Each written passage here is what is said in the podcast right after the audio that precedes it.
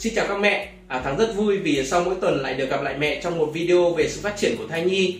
À, tuần này chúng ta sẽ đến với em bé tuần 34 của mẹ. À, đây sẽ là một video hết sức đặc biệt. À, nếu không xem hết thì mẹ sẽ tốn rất là nhiều thời gian để tìm hiểu về à, cân nặng, chiều dài chuẩn của thai nhi, à, những thay đổi của mẹ bầu cùng à, những, những thông tin rất là thú vị như là em bé tuần 34 của mẹ đã biết làm những gì. Ngoài ra thì cũng có những thông tin rất là quan trọng về à, sinh non, về thai gò cứng bụng mà mẹ cần đặc biệt lưu tâm ở tuần này. Mình tin là với à, kinh nghiệm hỗ trợ đến hàng triệu mẹ bầu trên khắp Việt Nam thai giáo và nuôi con dễ dàng hơn qua app Mami Baby, video này sẽ là tất cả những gì mẹ cần để hiểu về thai 34 tuần tuổi. Chúng ta hãy cùng bắt đầu nhé. À, khi mang thai 34 tuần nghĩa là mẹ và bé đang ở tháng thứ 8 thuộc tam cá nguyệt thứ ba của thai kỳ. À, khi siêu âm thì mẹ sẽ thấy thai nhi có ngoại hình khá là hoàn chỉnh rồi. Mẹ có thể nhìn thấy rõ cả mặt và các bộ phận khác của con. Móng tay của con cũng đã xuất hiện và chạm được đến đầu ngón tay với bé trai thì à, tinh hoàn lúc này đã được hình thành và đang di chuyển đến bìu. Hệ tiêu hóa của con cũng đã hoàn thiện. À, có con sẵn sàng hấp thu à, sữa mẹ sau khi ra đời. Tuần thứ 34 cũng là giai đoạn là bé nuốt nhiều nước ối và hình thành phân su trong bụng. À, phân su chính là chất nhầy màu đen bé sẽ thải ra trong vài ngày đầu tiên sau khi sinh. Ở tuần này thì cân nặng của con sẽ vào khoảng 2,1 2,2 kg và dài 45 đến 50 cm, ngang với một quả dưa gang hoặc là dưa lưới. À, một số mẹ đi khám về thấy con à, chỉ được suýt soát hai cân thôi thì rất là lo lắng sợ rằng con bị bé. À, đúng là hiện tại thì so với mức cân chuẩn thì con hơi nhỏ nhưng còn hơn một tháng nữa con mới ra đời cơ. À, con có thể tăng thêm nhiều cân trong giai đoạn cuối nên mẹ hãy cố gắng ăn nhiều để giúp con tăng cân thêm nhé ngoài cân nặng thì FL cũng là một trong những à, chỉ số nhiều mẹ bầu quan tâm ở thai nhi. FL chính là chiều dài xương đùi. Với thai nhi 34 tuần thì chỉ số FL tiêu chuẩn là khoảng trên dưới 65 mm trong trường hợp và chiều dài xương đùi của thai nhi ngắn hơn tiêu chuẩn thì mẹ cũng không nên quá lo lắng vì có thể bị sai lệch do vị trí mà bác sĩ lựa chọn khi mà đo. Đôi khi xương đùi của bé ngắn cũng do di truyền nữa.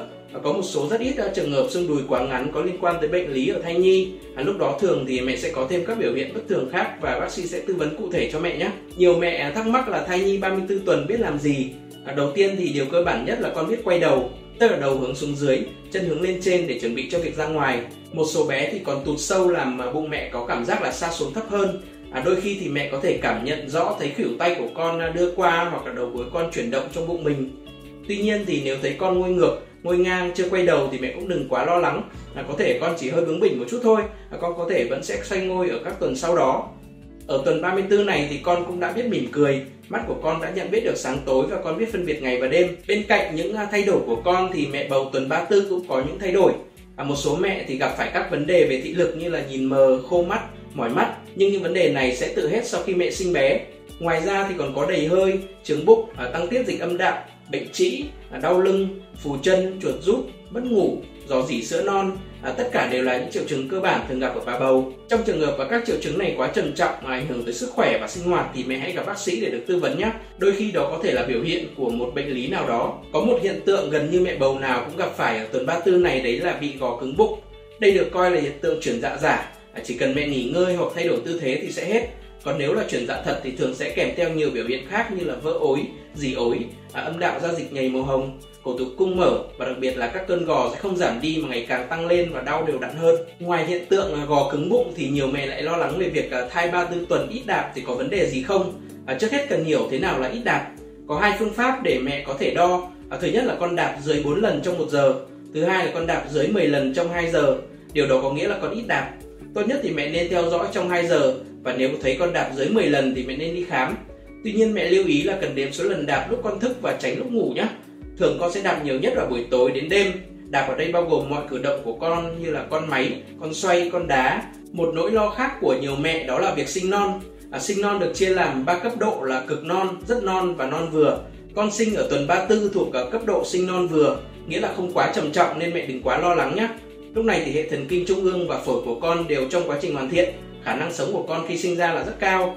Các bác sĩ sẽ thăm khám cho con cẩn thận để phòng trường hợp và con có biến chứng. Và với bé sinh non, thường là miễn dịch sẽ yếu hơn một chút.